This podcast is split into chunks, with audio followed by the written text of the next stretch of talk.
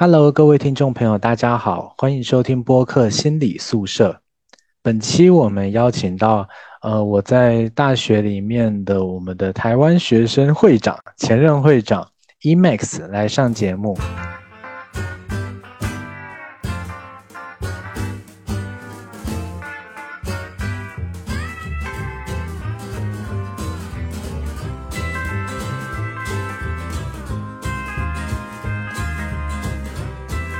我们之前呢，就是在这个校友会、学生会认识的。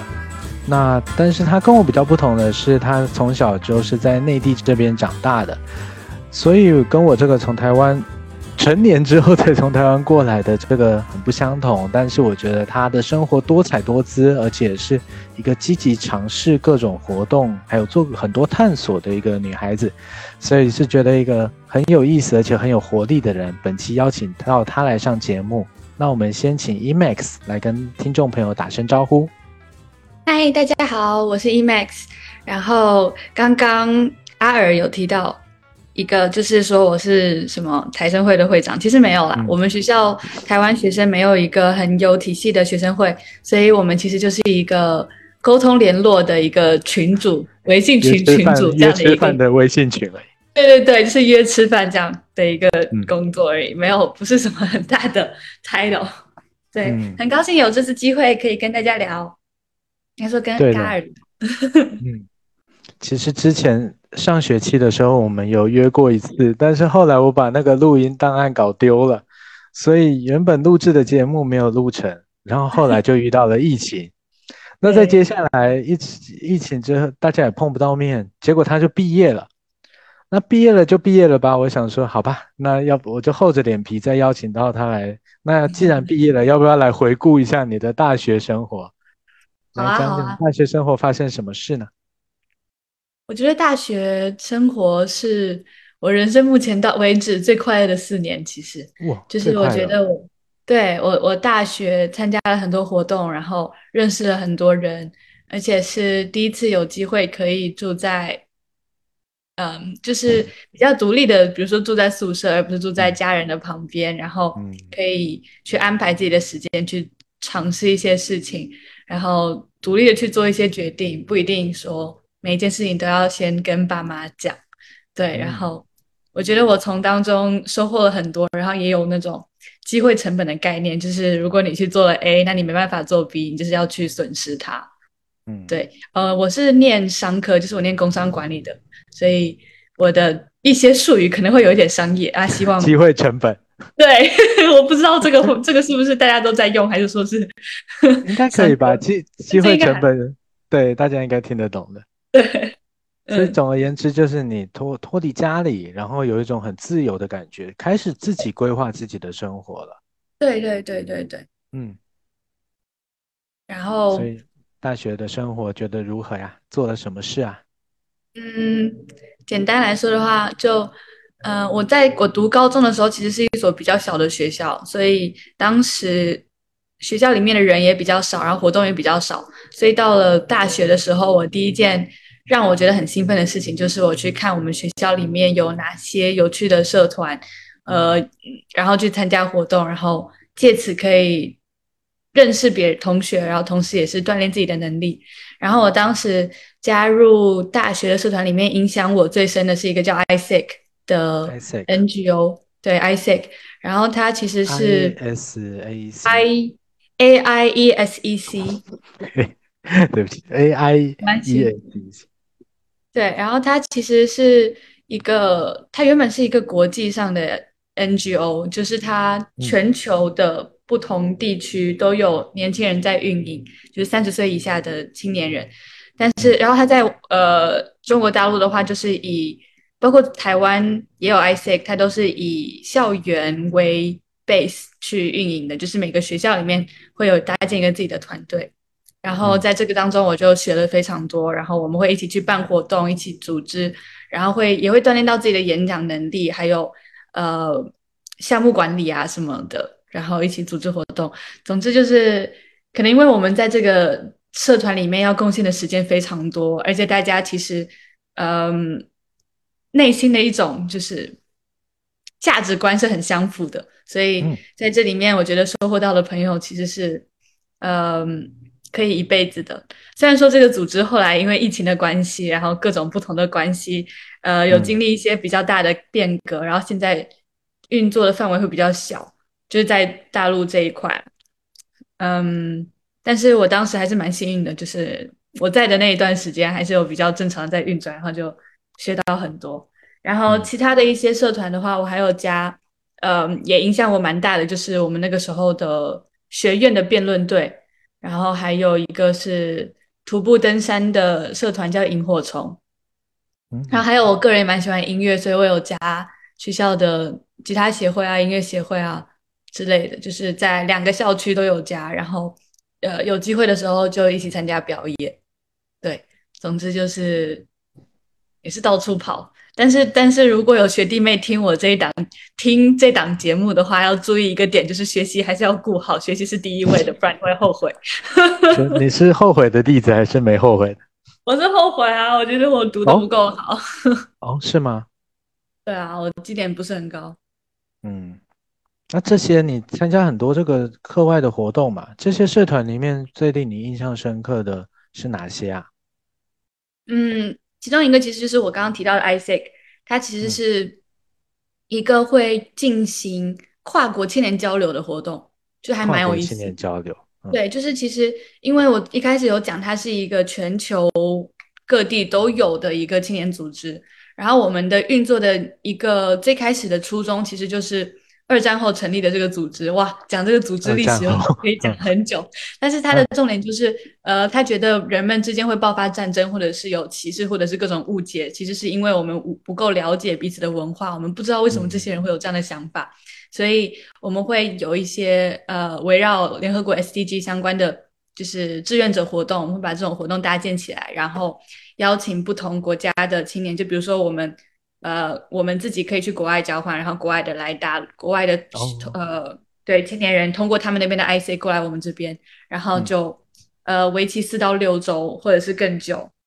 诶，好像是六周起跳的一些志愿者项目的活动，然后通过呃在地的去了解各地的文化，然后加上做事情来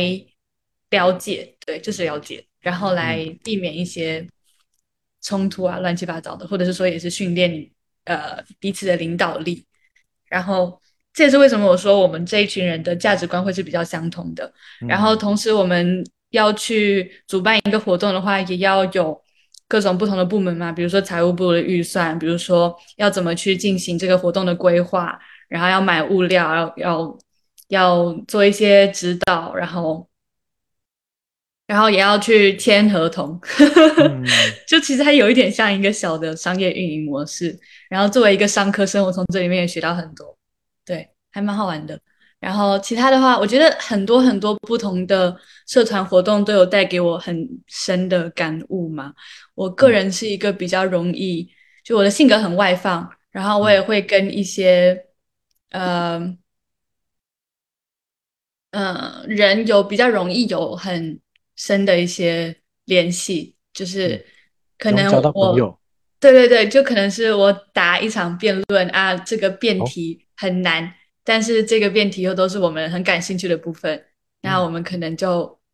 可以一直聊一直聊，然后以此也延伸出很多有关于自己啊，或者是干嘛，然后可能发现自己的理念很相同的话，就会很喜欢，然后就关系变很 close。嗯，对，我再讲一个，就是。嗯社团例子，啊，你到时候可以看，你也要切掉也可以切掉。然后另外一个，还有一个方向就是我在萤火虫登山旅行社，就是类似这个社团组织的一些活动的时候，或者是说跟在萤火虫的朋友们一起出去玩的时候，也可以在星空下，在帐篷里，在山脸中，嗯、然后去聊各种有的没有的，然后嗯。其实通过这个方式，一个是接触大自然，我自己很喜欢大自然，然后在挥霍体力的同时，我们也是在互相帮忙，就是有时候会很累，然后就要互相拉一把，然后通过这种方式也可以交到蛮多，就是至少在当下大家都是愿意去呃吐露自己的心声，然后跟你真心的交朋友的一个这样的环境。但是后续你有没有要继续跟他当朋友，就要看你们两个彼此有没有在维系了。对，但是就是嗯、呃，有大家有时间的话，也是很推荐去多参加一些活动，然后对选择跟你自己的价值观可能比较相仿的，或者是你很感兴趣的活动，就可以在里面认识一些，交到一些不错的朋友。我觉得，嗯，感觉你喜欢从事的活动都是那种，呃，可以跟其他人一起做事的，一起交流，对对对，然后甚至过程可能还会有点累，但是你会觉得学到了很多，而不只是单纯吃喝玩乐的那种东西。对，我觉得就是吃喝玩乐的话，我们跟朋友们也会去啊，就是吃大餐、嗯、或者是说大家现在很流行会去玩密室或者是狼人杀、嗯、然后唱 K T V 啊什么的。我很喜欢唱歌，所以我一点都不排斥 K T V。但是有时候如果说是就是单纯的各种玩游戏，但是彼此之间没有交流到的话，我可能会倾向于还是选彼此之间能够更深入进一步的去聊天的活动，因为我觉得这样才可以更好的去了解这些人嘛，就是会想要有更深入的交流。我个人是这样子啊，对，然后所以有时候我其实比起线上，我也更喜欢在线下交流。就其实我感觉自己是一个很会水群的人，就是我在微信上面好像天天都挂在上面，你知道吗？就是我会看朋友圈，然后我会跟大家互动，然后我会在群里面发消息。但是其实我个人平常就是一对一的聊天我是非常少的，就是、oh. 对，这这点还蛮神奇，就是我找别人很有可能就是有事，或者是别人找我就是有事，或者是我找别人就是为了把他约到线下啊，线上就是没有讲几句话、oh. 对嗯，也还蛮神奇的。所以疫情真的给我造成很高、嗯、我最近发现你也闯入了我我有我之前有加入的西餐厅，学校里面的西餐厅群哦、oh, 那个我觉得我在里面看菜单什么的对，因为就是学校解封的时候我就会进进到那个群组里面，就想说有机会可以去西餐厅看看啊，啊然后发现我现在还在群里面，我现在可能已经不在了吧，我可能都已经退出了，好像退出了。哦，我都毕竟都毕业了，真的、哦、好哦。对，确实感觉你在那个群体之中是更为活跃的。嗯哼，西餐厅应该还好吧？比我活跃了，你看你都不知道我在群里。我知道你在群里啊，一一进群就他就会提示你啊。哦，原来如此。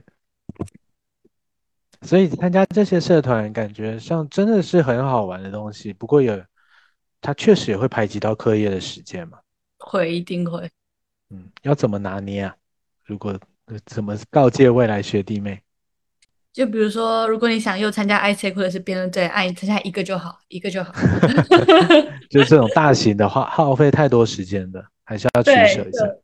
要取舍一下，不然的话你可能两边都没办法做得很好、嗯、对，就是要有一个侧重点。然后其他的话比如说像兴趣社团、呃、音乐协会，或者是像萤火虫，如果你不是去当他们的主要干部的话，你可以说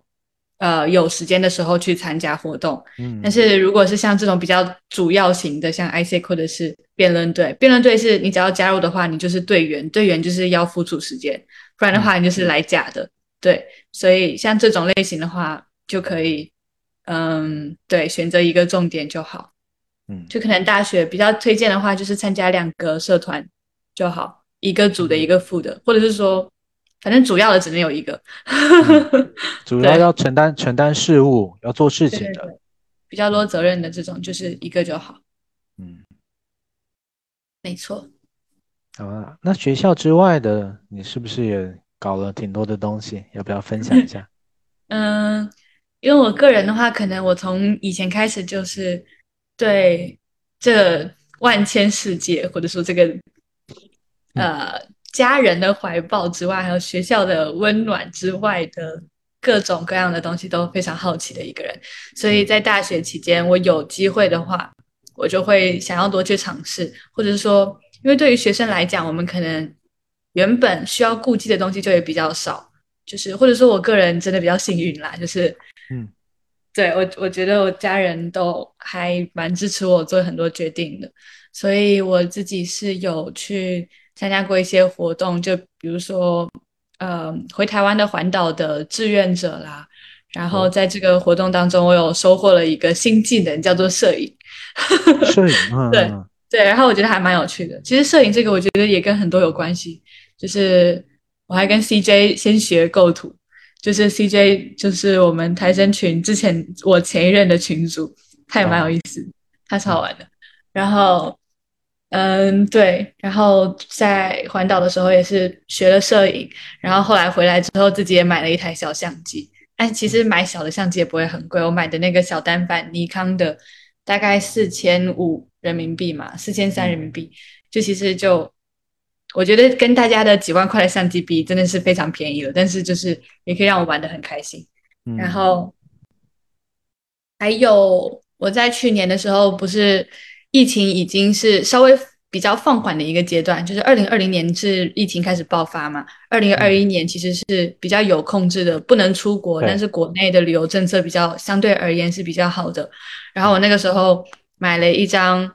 联航的随心飞机票啊、哦哦、对对，然后就有半年的时间，其实真的有在飞的可能只有四个月吧、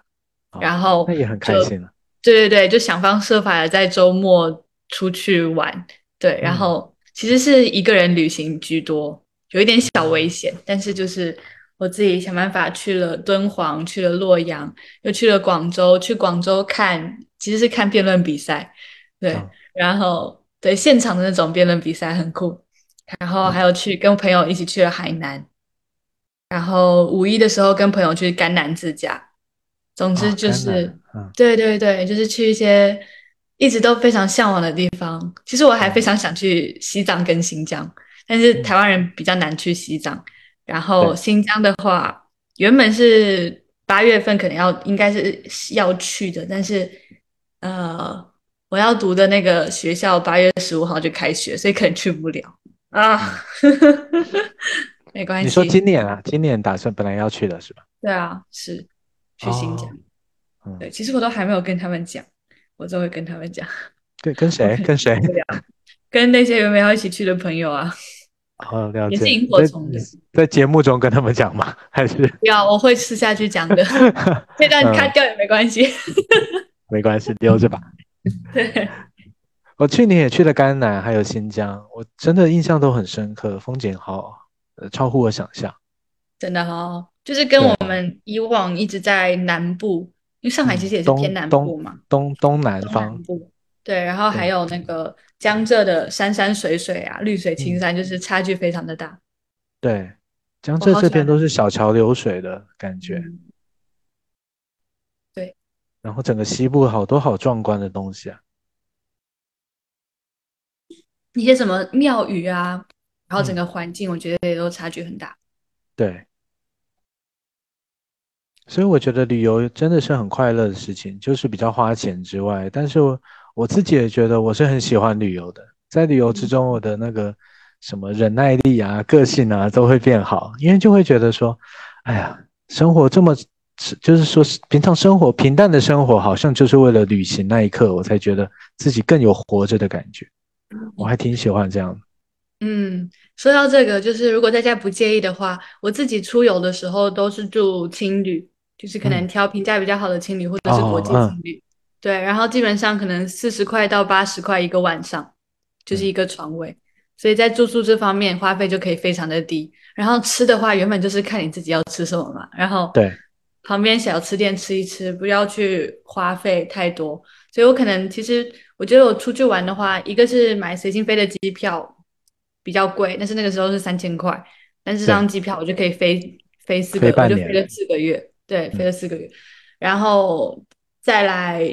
其实就是门票费可能会稍微贵一点、嗯、然后你学生的话有学生半价或者是说打折，其实也是相对比较划算的，可能就这些方面会花费多一点。对，接下来就看自己、嗯、住青年 旅, 旅馆这个真的比较是省钱的，你要不要介绍一下 里, 里面大概会有哪些设施，怎么它大概是什么样的生活？就是我一般来讲我刚刚提到的这个什么四十块八十块呃封顶的一个价格的话，它是床位费，就是你可能会是住六人一间或者是八人一间，如果它的那个比较价格比较便宜，或者是它只有那种类型的空位给你的话，然后我那个时候出玩其实出去玩其实是比较偏淡季嘛，我可能前提前两三天的时候再订好，然后它在里面的话就是你跟其他的人会共用一个洗手间，然后还有浴室浴洗室，或者说它有一个它比较大家的话它就会另外有浴洗房，就有点像在学校的那个浴室、哦、公共的，对对对公共的、嗯、然后它一楼的话一般来讲可能会有一个小的酒吧，然后会有一些呃玩具的设施，比如说它可能会有台球桌球，然后有呃嗯吉他，然后有一个地方可以给你弹唱，然后跟大家一起玩，然后嗯有时候晚上他们会约喝酒，然后或者是说玩游戏，或者是说打牌打扑克牌乱七八糟的，就是有很多年轻人大家也会一起玩，然后青旅的老板娘一般来讲或者是说他们有请的厨师也会给你做一些好吃的，然后一餐可能就二十块，就是也都是非常划算，而且也很好吃，就是当地就拼餐的那样子，对对对拼餐这种嗯。然后呃，我在海南的时候是我想要去体验看看冲浪嘛，然后刚好也在青旅就是对床的一个伙伴他就是来冲浪的，然后他就有认识教练，然后就有便宜给我介绍，就是我也因此可以得到一些比较优惠的价格的方式去体验一些东西，然后青旅自己一般来讲也会有跟一些当地的活动优惠绑定嘛，其实去住旅馆应该也是这样、嗯、就是他会告诉你说哎，你去哪里我的票可以给你卖比较便宜，对对对都有，青旅也是这个样子，然后它还有一个好处就是你比较容易拼到一些伙伴一起去做事情，对我觉得对于、啊、对对于我们这种年轻人来讲的话是还蛮方还蛮 舒, 舒服的一个方式，对、嗯、我只有前几年去滑雪的时候住过一次青旅，然后印象最深就是我当时的室友、嗯、他可能看到我来了然后问一下我的滑雪程度就跟我说你这样不行，然后隔天就隔天他就说我 带, 我带着你滑，对然后我就把我操得很惨，很好哎、欸欸，但是你这是专业带滑哎、欸，可能原本一个小时五百块，对对哦，不止滑雪贵的滑雪贵的对啊就是冬奥、嗯、感觉真的很感谢他在滑雪，对对对嗯，对啊，但是我还是会有个疑问，就是因为我那时候是我那室友特别的热心主动说要带着我，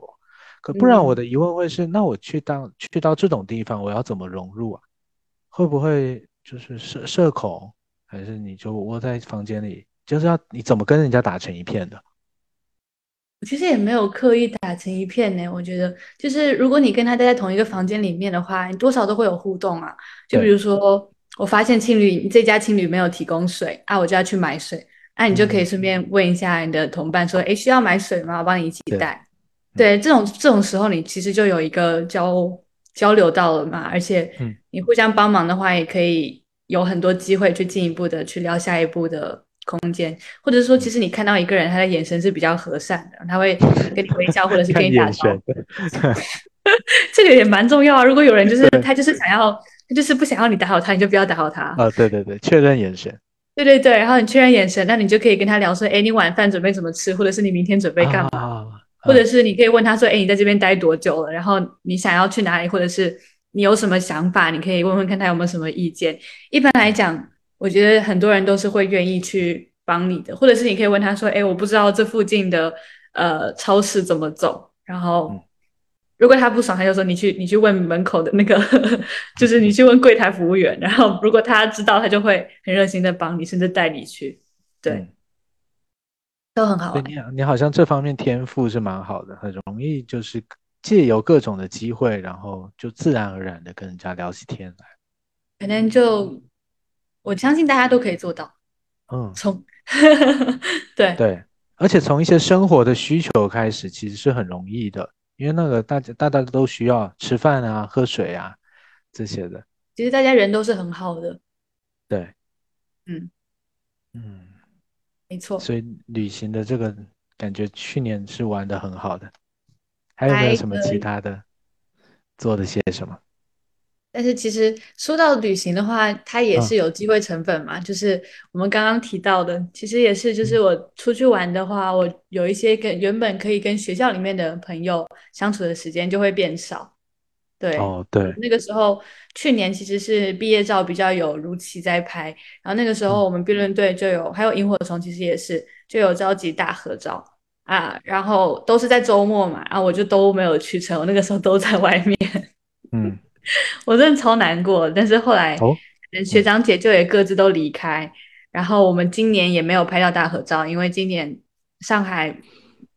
对疫情比较严重，后来学校里面就有封锁，很多人就离开，嗯，对对对，后来最后后来最后你还是有去照嘛，那时候我们学校分三个区，已经已经解呃已经不分区了是吗？对，那个在最后的时候我是有照，可是真的有照到的朋友啊，或者是说大合照又几乎没有，哦，然后照到的人都走的差不多了，对，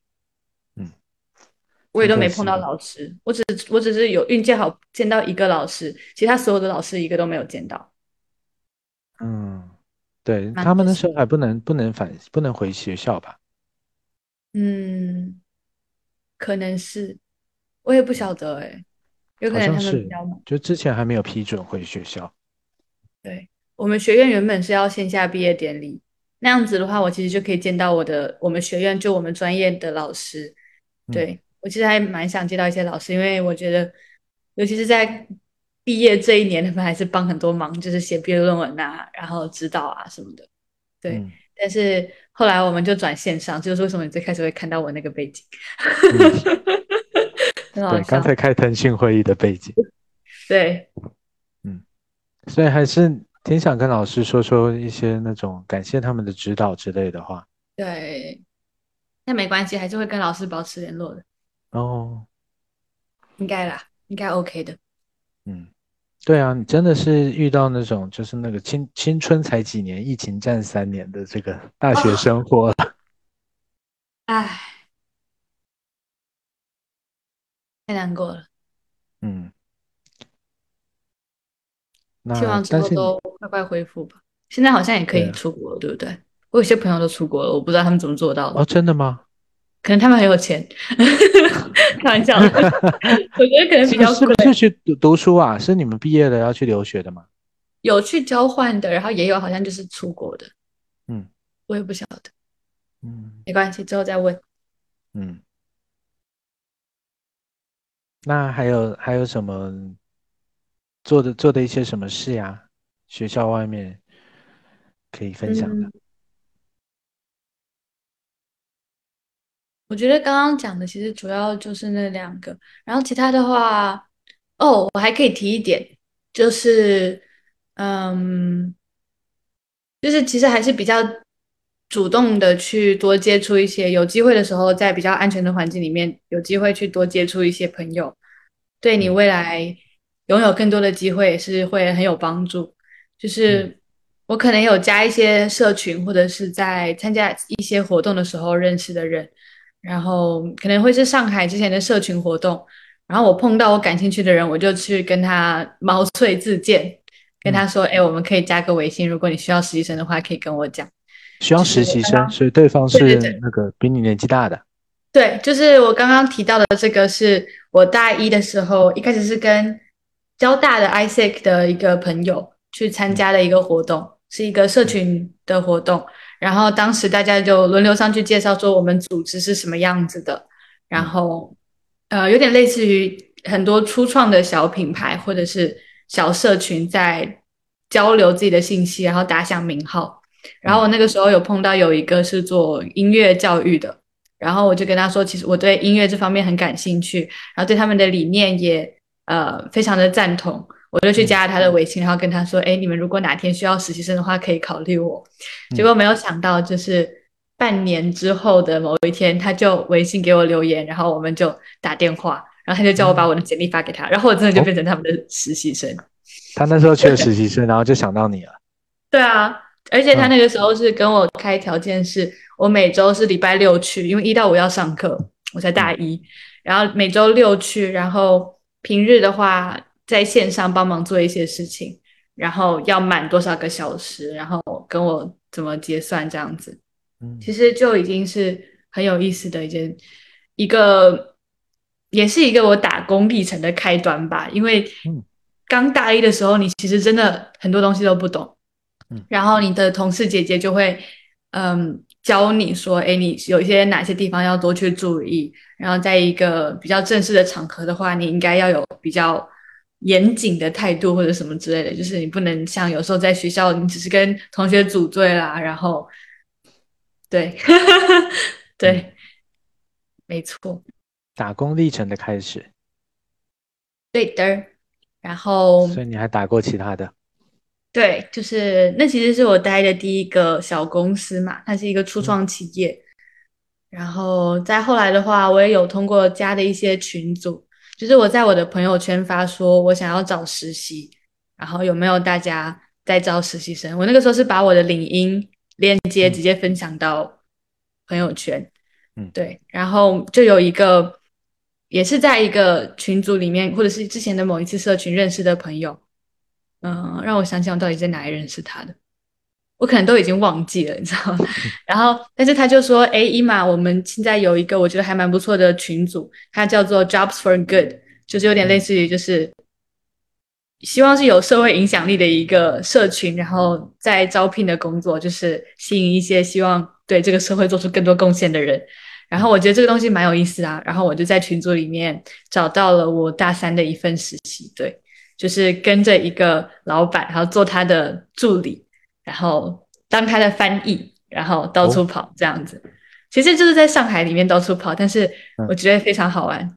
因为我就直接当了老板的助理，就他是类似于总经理这样，然后他是一个小小的很小很小很小的公司，公司团队只有五六个人，但是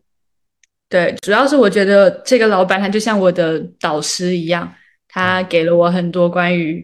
呃，就业啊，或者是以后可能可以怎么发展啊，包括可能一些待人接物方面的很多指导，我觉得是很难得的事情、嗯、对。那这些大学生打工的这个经历对你而言意味着什么？就为什么要去打工啊？嗯，我觉得这一部分也得益于我们学我们这个专业的安排，它其实是给了比较多实习的时间、嗯、然后另外的话我是觉得嗯，在学校里面你学的东西大多还是偏理论，你要怎么把它实际的应用出来，或者是在未来工作的时候可以实际的运用到你的工作场合里面，很大一部分就要积累一些实战的经验，会让你比较知道说可以去这么做。而且其实如果你在求职，你要求职的话，你的实习经历很重要，因为一般来讲他都是希望你至少有一段实习经历，你才有办法去比如说通过简历那一关对、oh. 所以说积累一些实习经历还是比较重要的。然后第一份实习要怎么找的话，如果你觉得比较困难的话，或者你可以就可以像我这样嗯，从认识的朋友当中，或者是直接呃大方的告诉大家我在找实习，有没有学长姐或者是呃长辈是缺人的，然后你可能对我有一定的了解，你可以找我，或者是对，就是第一份实习，就算它是一个没什么名气的小公司，或者是做一些你可能没有那么喜欢的东西，还是可以去尝试一下，因为这样你才会有可以有拿到第二份实习的机会。对，嗯、我是这样想啦。啊，我比较幸运，我都是找到我觉得还蛮有意思的实习工作。嗯，所以等于是实习工作对于我们未来的简历是有帮助的，还是有帮助。而且对，而且大学是一个很好的平台。就是它本身让我们有很正当的理由以及学生的身份去找实习。对，如果你是台湾学生的话、嗯、台生群里面有时候也会发一些跟实习相关的活动啊、嗯、对对对，就是也可以去关注，我相信大家应该各个不同的社群啊、嗯、或者是学院也都会帮忙， 对, 对吧，应该是都有的，经常看到嘛。对对对， OK 的。嗯嗯，没错。如果是校外的话，我觉得这些应该就是我主要想要讲的部分。嗯，那你累积的这些大学生活校内以及校外的这些经验，接下来要毕业啦，面临这个未来进入职场或者是哎，还不一定是职场啊，职场或者是继继续读书这种，你有没有什么样的期许啊、嗯、还是什么样的担忧啊？担忧超多的啊，就是不知道自己自己应该做什么或做什么比较好，然后有没有办法赚到钱让供自己可以比较好的去做一些自己想做的事情，因为以后独立的话，家人就不会再给我零用金了嘛。我知道我已经很好了，有的人完全是靠自己的钱，自己想办法打工在读书的、嗯、对。然后还有其实最大的问题就是要怎样才能走对路的那种感觉，就是感觉在自己的面前有很多很多很多选择，但是又不是你想想得就能得到的，然后就也看不清应该怎么选，常常会有这样的一些困惑。这也是为什么我觉得自己还花了蛮多时间去尝试不同的实习的岗位，然后去找到说自己可能对什么比较感兴趣。嗯，我自己未来的打算的话，我应该是会先读书，因为其实呃，我家人是希望我，就我爸爸有要求我是一定要至少要读到硕士，就是我这一生一定要读到硕士、哦、至少要读到硕士这种概念、嗯、就是我不管你什么时候、啊、这不是你这个女儿你一定要读一个，对。那其实其他的一些叔叔伯伯有时候也会觉得啊，一个女生也不用读书啊，之后就接嫁掉就好了也是很无语。但是我很高兴我爸爸是支持我愿意再读高一点啦，因为这样的话、嗯、如果你之后要去找到比较好的工作，我相信是会有一定的帮助的。 对, 对所以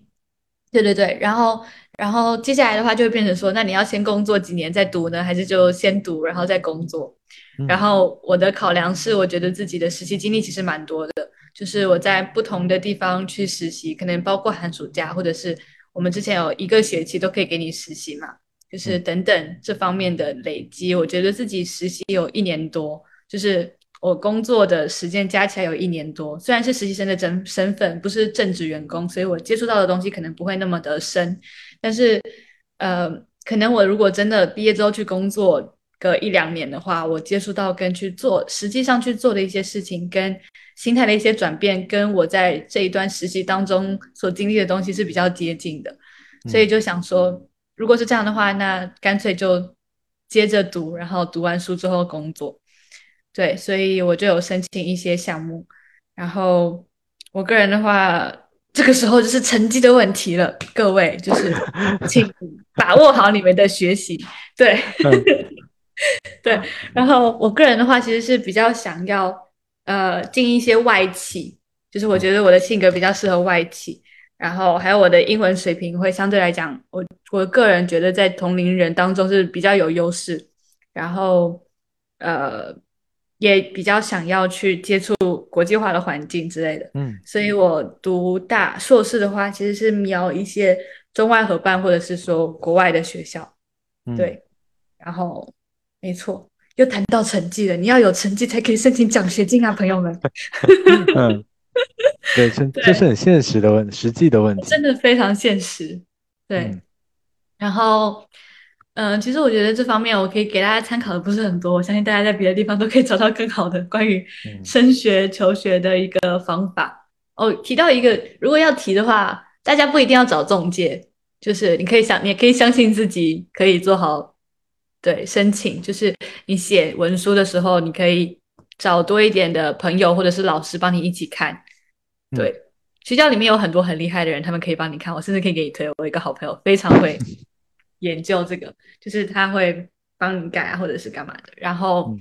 嗯、呃，挑好学校，然后去认真的了解这个学校的资源和他的课程是不是你所想要的，然后查一下这个城市等等等等。我真的觉得 D I Y 就可以了，而且在大陆的那个、嗯、就是中介费用真的好高，就是两万、四万、八万到二十万的都有，真的很可怕。嗯嗯有这个钱去让自己吃得好一点，穿得好一点，或者出去玩一圈，有什么不好嗯，但是自己做就要也做很多功课，然后但是可是我相信这也是你未来要出国留学，你本来就是迟早要面对这种各种事务性的东西。对对对，就看自己、嗯、也是可以看选择啊，或者是说你找办 D I Y， 然后让他作为一个监督的角色提醒你、嗯欸时间节点不要错过、oh, okay. 对，因为我其实自己去查，有时候就是我可能比较晚才了解到这个讯息，因为全部都是自己动手搜嘛，那我就发现的时候他已经过了那个最佳申请时刻，或者是对，因为申请的时候申请的早晚也还蛮大程度上会呃有时候会影响你的录取，尤其当它的那个竞争很激烈的时候，你越早升就是比较容容易拿到对资格。大家都一些信息都可以多信息提供的中介还是可以找的。嗯，或者是说你大三就开始找，自己找。对，因为我是大四才申请，真的就比较晚。没错。感觉你在考虑的也是，其实也是真的都是呃毕业的本科生会面临到的问题，就是那我到底要继续读上去，还是我要先工作几年再读？哪一条路是比较正确的路？嗯，大家都会面临这种迷惘。对，其实像我认识一个我的一个非常好的朋友，他其实就是毕业之后是先不是毕业之后是他是先准备考研，但是最后没有考研考上，然后他就先去工作。但是他工作了之后，他告诉我们说，他工作的这一年其实是他人生中最快乐的一年啊，就是，最快乐啊？怎么说？我觉得还蛮神奇的，就是他说他很高兴他自己当时没有考上研，哦，就是如果你没有保研，嗯，或者是考研成功，其实也不用气馁，说不定你在工作的路途上面也可以收获很多。对，哦，还蛮还蛮酷的哈。嗯，对。那他就是他是一个我觉得工作，嗯。嗯表示工作也让他觉得有蛮多发挥的空间，环境也不错。对对对，对对对，应该是还不错。他是一个能力很强的人，嗯，我可以这样讲。嗯，对。但是他原本就是也是要考研失败嘛。嗯，我自己以前是先读完，呃，硕先拿到硕士学位，然后再开始工作的。可是我不可否认，我以前念硕士研究生的时候，嗯，确实也是想着离开学校好像有点可怕。那待在学校还是比较安全的，那你可是后来实际实际工作之后就觉得也也就那样。我后来有一个小小的心得是，我觉得不管什么东西，其实人都是会适应的，嗯，而且可能适应的也不用花很久的时间，反而是在面临它之前会觉得更畏惧一点。确实，这么好，嗯，这样说是很有道理。但是我不知道为什么我的想法是不是有点负面。我居然听到你说人是会适应的时候，我想到温水煮青蛙。嗯，你觉得终究会习惯，然后终究会放放弃一些什么梦想这种感觉吗？嗯，不会啊，但是可能焦虑的时候就是会想各种有的没的，嗯，但是其实就还是保持一个乐观一点的心态，然后热爱生活，你就可以学得，你就可以活得不错吧。嗯，应该吧。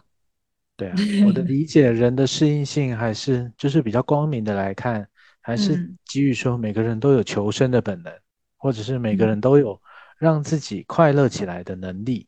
对对对，每个人都很强。对，嗯，对啊， okay， 我们我们自然有身体的或者是心理的保护机制，不会让自就是会避免让自己陷入那种太绝对的绝境。嗯。就是总总归是会找到一些找到一些好的地方的。对对，健康的健康的心态大概就是这个样子。对，大家要相信自己。嗯，我昨天刚好还跟就是家人在吃饭的时候看到一个纪录片的片段，然后他好像讲的是有关于人类大脑的极限，就是他在探索大脑的极限，嗯，然后通过不同的事件啊或者是实验去证明。然后他里面其实就有提到人类的大脑就真的很强，就是他有生存的本能，会去告诉你要去怎么做，或者是有时候会面临一些选择的时候要怎么去选择。总之就是相信自己，就是每个人其实真的都很厉害，我觉得，啊，相信你的适应性还有韧性。嗯，不过重点还是还是确实是如此，就是未来到底要做什么，未来我到底要成为什么样的人。像我感觉 Emax 你就很明显就是那种，我感觉啊，嗯，就是那种追求比较国际化的人才，然后像我们比较自由，然后可以多跟人交流的这种氛围的场场合吧。嗯嗯，会是这样子。因为我觉得好像也没什么好没什么好解释，我不晓得，就好像自然而然就变成了这个样子。嗯，确实很像一开始你说的，对对啊。然后就像一开始你说的 AIESEC 的价值观的那种，对对对对对对对，有一点这样子。所以说我我很喜欢 AIESEC。 嗯，对，会有这样的感觉。就是也希望自己能去看到更广阔的世界。嗯嗯，对对啊，但是也要找到合适的时机，就是这个就很难。就是有时候我会觉得可能自己有点浮，就会想，哎，想要跑出去哪里多看看这看看那，然后我的好朋友或者是我的导师、我的长辈就会提醒我说：“哎、嗯，你现在最重要的是什么？是学习，对不对？学，嗯、好好学，之后还有机会的。”对，嗯、就是很也很难去找一些这样的平衡。我觉得，就是那、嗯、长辈的话也还是要听，就是看能不能找到你人生当中也是一些贵人，或者是你相信的导师，他们会告诉你。会给你一些建议，说你可以怎么去做，这样会比较好。对，嗯、我觉得阿尔你会成为很多人的导师。我觉得你现在也是我半个小小的导师。我觉得有时候什么，可是我自我嗯，你说你说，就是因为你的历练，你的人生经历就比我们丰富很多、啊。嗯，在学校里面可以认识这样的学长，很酷。确实。对啊、我我的经验还是比较特别一点，尤其在学校这个相对单纯的环境。对。可是我自己的想法，我我自己的想法会比较偏向于，我觉得没有什么对的道路，没有什么对或错，或者是说短期来看、微观来看的那种对或错，反而可能因为我年纪大了，我就觉得没有那么重要。我反而觉得，你长期而言，人终究会走向自己觉得对的道路。啊。好像短期而言，短期而言，你觉得你选对了，可能也不见得。然后短期而言，你觉得你选错了，你看，像你那个朋友，不是都觉得更快乐？对啊，嗯，但是也没有人知道他如果读了研究生，然后研究生毕业会不会是一样的后果，或者是说他现在这条路往后走之后会不会后悔，说自己没有再多读个研究所？就是，嗯、虽然如果后面想要读，你就再读，其实应该也 OK。有可能，对。嗯确实有可能受到一些环境的限制，可是偶尔我当然我也是会在想，就是时间拉得更长之后呢，我会想说这些环境的当时的限制，其实它真的限制得了有心的人吗？嗯，很难说，真的很难说，我觉得，嗯，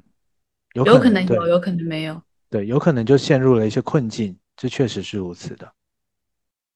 对，但是只是可能我比较站在鼓励的立场，就是想说，即使你陷入了一些困境，可是只要足够有心的话，大家终究都还是会，都是还是会走向自己会会会向往的道路的。我觉得这都是迟早的事，说得好，有点像一个诅诅咒。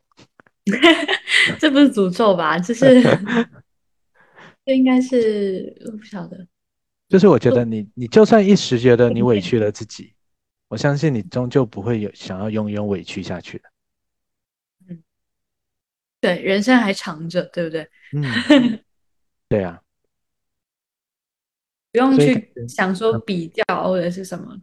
不用让自己累，就有好朋友，然后然后自己开心就好。嗯、啊，对，有朋友这个也是很重要的，人不没人没有办法孤零零的一个人在这个世界上，不然真的有可能越想越孤独。越想越抑郁。对，我疫情的时候就封校的时候，还好有我室友在。嗯，我们两个都性格还算比较开放，就是我们宿舍就我们两个人，哦，然后就也多了很多很多交集，然后聊天、谈天说地，然后跟他关系有变好。哦，真的、啊？哎、欸，我也是觉得，我也是觉得，我封校的时候，我们四个男生被封在一个寝室里，然后我觉得我们感情有变好、欸，哎，每天在那边。每天在那边发饭啦、啊，然后再挑再挑饭盒啊、哦，因为我们订了一个清真，我们叫了一个清真餐，然后还稍微可以选一下，大家再交交换菜，或者是或者是时间到了，哎，做抗原啦、啊，然后鼻子啦、啊，干嘛的？对对对对对，嗯，对我室友都常常会，我们互相提醒做抗原，就是可能他早上有时候会喊我说要去核酸或者是干嘛，嗯、然后对。晚上的话就是我来拍那个抗原试剂上传，因为 我, 我就是会比较晚睡觉可能，然后他就是先上床。对、嗯、对啊，我也觉得那段时期蛮神奇的。对，聊很多有的没的，但我知道外面很恐怖啦，就是那些一个人住的、嗯、我觉得很难想象。对，尤其他对们还要照顾自己的吃饭问题。对，要疯狂的抢菜。然后他们说，大家大家在呃风控那段时间，真的都喷超多血，就是花很多哦，很多钱在买东西，嗯，菜对啊，很都比贵。平常贵。对，我是希嗯望大家都没有饿到，因为传闻还是有一些人真的有饿到，但是没饿到的人也嗯都花了超级多钱。嗯，对，对啊，哎还是希望赶快好起来。嗯，嗯，感觉这段可剪可不剪，看你可会不以会有可点以，敏感？不会吧？肚子饿也敏感吗？有，我看到前我们也没饿到，我我们还是说是对跟室友的感情变好了。我是说学校里当然不会饿到啊，嗯但是学校都饿到就完蛋了。嗯，对啊，对学生还是比较照顾的。那么嗯。接接下来那个未来呢？接下来你回顾回顾这大学四年，有没有什么想说的话呀？毕业快乐！嗯我感觉还是很希望跟自己的好朋友们都可以继续保持联系，然后以后有机会的话，也想要跟我的老师当面感谢，就可能还是可以回回母校看看这样。嗯对，然后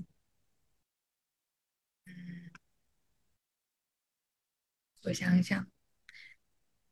你觉得对老师，你觉得是想要感谢什么呀？其实我最开始的时候，我觉得上大学，我一开始落差很大，就我我哦，心目当中大学教的东西跟他实际上去教的东西差距还是比较大。就是我原本觉得大学嗯会是有很多精彩的课堂，可嗯是我个人觉得我一开始上大学的时候，我上的课都很无聊，就是嗯没有我想象中那么好。嗯嗯对，嗯但是后来看的话，其实可能老师他们各自也有各自的考量，就嗯是他可能比较专注在学术，然后他教的这些东西就是比较希望你可以打一些基础，对。然后，但是我个人的话，可能就比较希望它能偏应用，因为我们念的是商科嘛，我嗯，就会觉得商科原本就应该是一个比较偏应用的部分。但对，是，熟知再大一点之后，才发现其实你想要把它偏应用，它的前提也是建立在你了解足够多的一哦，些 principle 原则，还有你知道很多不同的 case 案嗯例，你才有可能说你在未来去应用的时候肚子里有墨水。嗯 对对，然后我爸也是这么跟我说，就是叫我还是要好好读书，都是这样子。对，然所以后你一我觉开始是得。有点失望的。对，一开始是有点失望的，但嗯是后面的话，就我觉得我们老师其实也都很好，嗯对，然后尤其是指导我毕业论文的老师，我曾经之前我觉得我可能有一阵子让他失望过，就嗯是我写功写功课的时候太比较草率，然后嗯所以我之前其实有一点担心，因嗯为我很想要选他当我的毕业论文指导老师，但是我又觉得我之前让他失望过。但是嗯后来我发现他好像完全没有去计较以前我曾经是一个就是当过糟糕的学生这样子，就是嗯，他还他是有他有用表心达的，过吗？他之前完全没有啊，可能都是我自己心里在觉得难过吧，因为他哦那一次给我评打分打很低，就是哦我，但哦是我觉得是我活该，因为我就是没有乖乖写写好我的报告，对，哦哦，但是我原本以为他可能会记得说是，Emax 这你个，对，嗯，结果没想到他是盲审。不晓得，但是反正他后来就是还是都还有是很指导很你用的心论的文。帮指导我的论文，然后教我说可以怎么弄，还有我申请嗯学校，还有请他帮我写推荐信这样子，嗯对，就很好。嗯，所以你原本就想找他的，但是怕怕他失望了，可是其实他并没有，对对光对这对点对，就很很很给你，对啊，就是就很觉得受到照顾。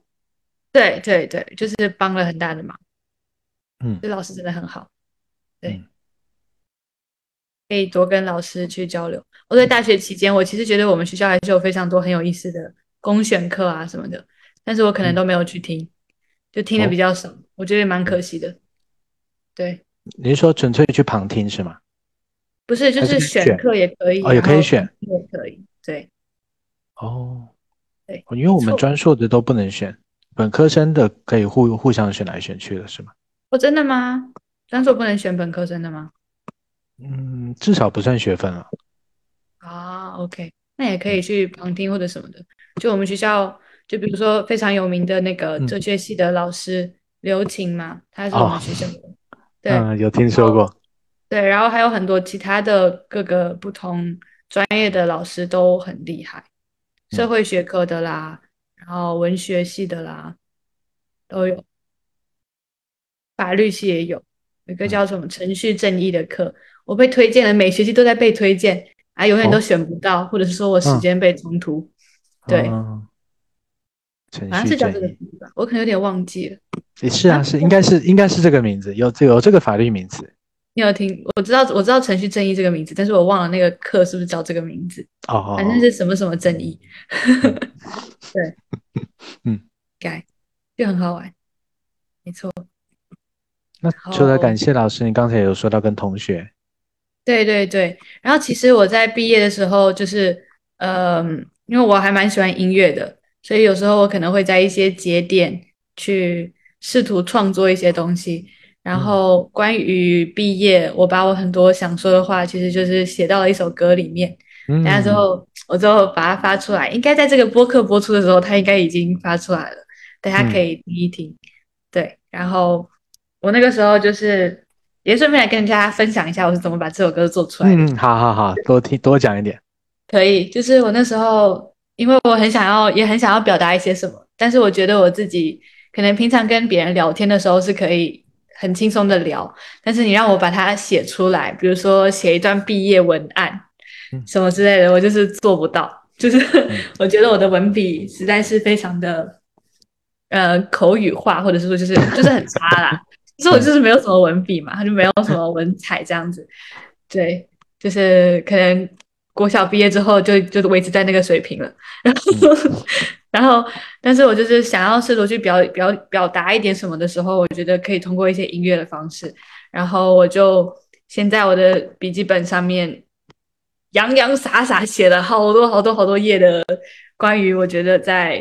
华师大，然后关于我大学四年经历了一些东西，然后一些感受，对，嗯，然后我就写了很多，然后后面就嗯对着歌词，然后大致的谱一下曲，然后。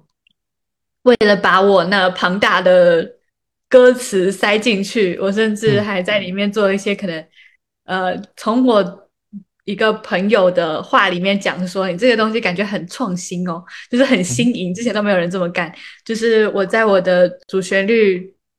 的 verse 那边加了 rap， 嗯，就是可能到时候大家听会不会有点奇怪，我不知道。可能会有一点啦，但是大家可以打开歌词看一下歌词，对，不然你可能听不清楚我在唱什么。嗯，所以你是把一个小作文唱出来是吗？也不晓得，但是可能有一点那种感觉吧。反正就是因为歌词很多，所以我就这么做了。对，然后大家可以看一下，很用心写的歌词，然后很用心谱的曲，嗯，而且我找到有一个超级超级超级 nice 的朋友帮我进行编曲。就是把歌曲的编排底下的一些层次感啊，然后不同的器乐加进去这样。因为我因为我原本吉他就弹得很一般嘛，啊，其实唱的也一般，然后就什么都很一般，所以我很需要别人的帮助。嗯，对，就也蛮有意思的，而且对对对，其实真的还蛮好玩的。所以我其实觉得在大学最后的几个月，虽然说有封校，经历了封校这样。嗯，一个大家可能会觉得在毕业季经历起来比较不如意的事情，但是我还是有想办法去做一些自己想要做的事情，比如说写歌，嗯，然后还有认识了帮我编曲的朋友，就是我们之前不熟，完全不熟，哦，但是他竟然愿意帮忙，对，嗯，就超级 nice。没错，大家一定要去听哦，叫做校园风格，对，就是 Emax。然后为了避免大家不去听，所以我们这个节目特地邀请到。哦，对 ，Emax 在节目里先为大家弹唱，现场弹唱。好啊，那我就现场弹唱一下。嗯，可是我弹唱的话就，就大家比较想听 rap 还是听听旋律？听旋律好了。你现在在问大家，也只有我一个人回答而已。啊，好，你知道很有。你 rap 你记得起来吗？我我前面我面前有歌词。哦，你觉得呢？你觉得哪个你比较你你觉得 哪, 哪个你比较放松？那我还是唱旋律好了，我怕我唱 rap 就是嘴巴就是打结，舌头打结。哦 ，OK， 就是希望大家喜欢。我要给大家弹奏一下我的这首新歌，叫做《校园风格》，也是一首、嗯呃、给二零二二年毕业的华师大学子们的一首毕业歌，这样子。嗯 ，OK， 毕业礼物。没错。一晃又是几年，感叹没有留恋，阳光烈焰有你们在身边，却都是该珍惜的时间。我们肩并肩，即使难面对面，共同在线上见面，才是难料的热火朝天。认真又快门定格，校园里的风格，放慢脚步，享受青春，唱好夏季最后的歌。我们带着全新的视野，告别这点故事的房间，就算迷茫也无畏，坚持心情向前飞。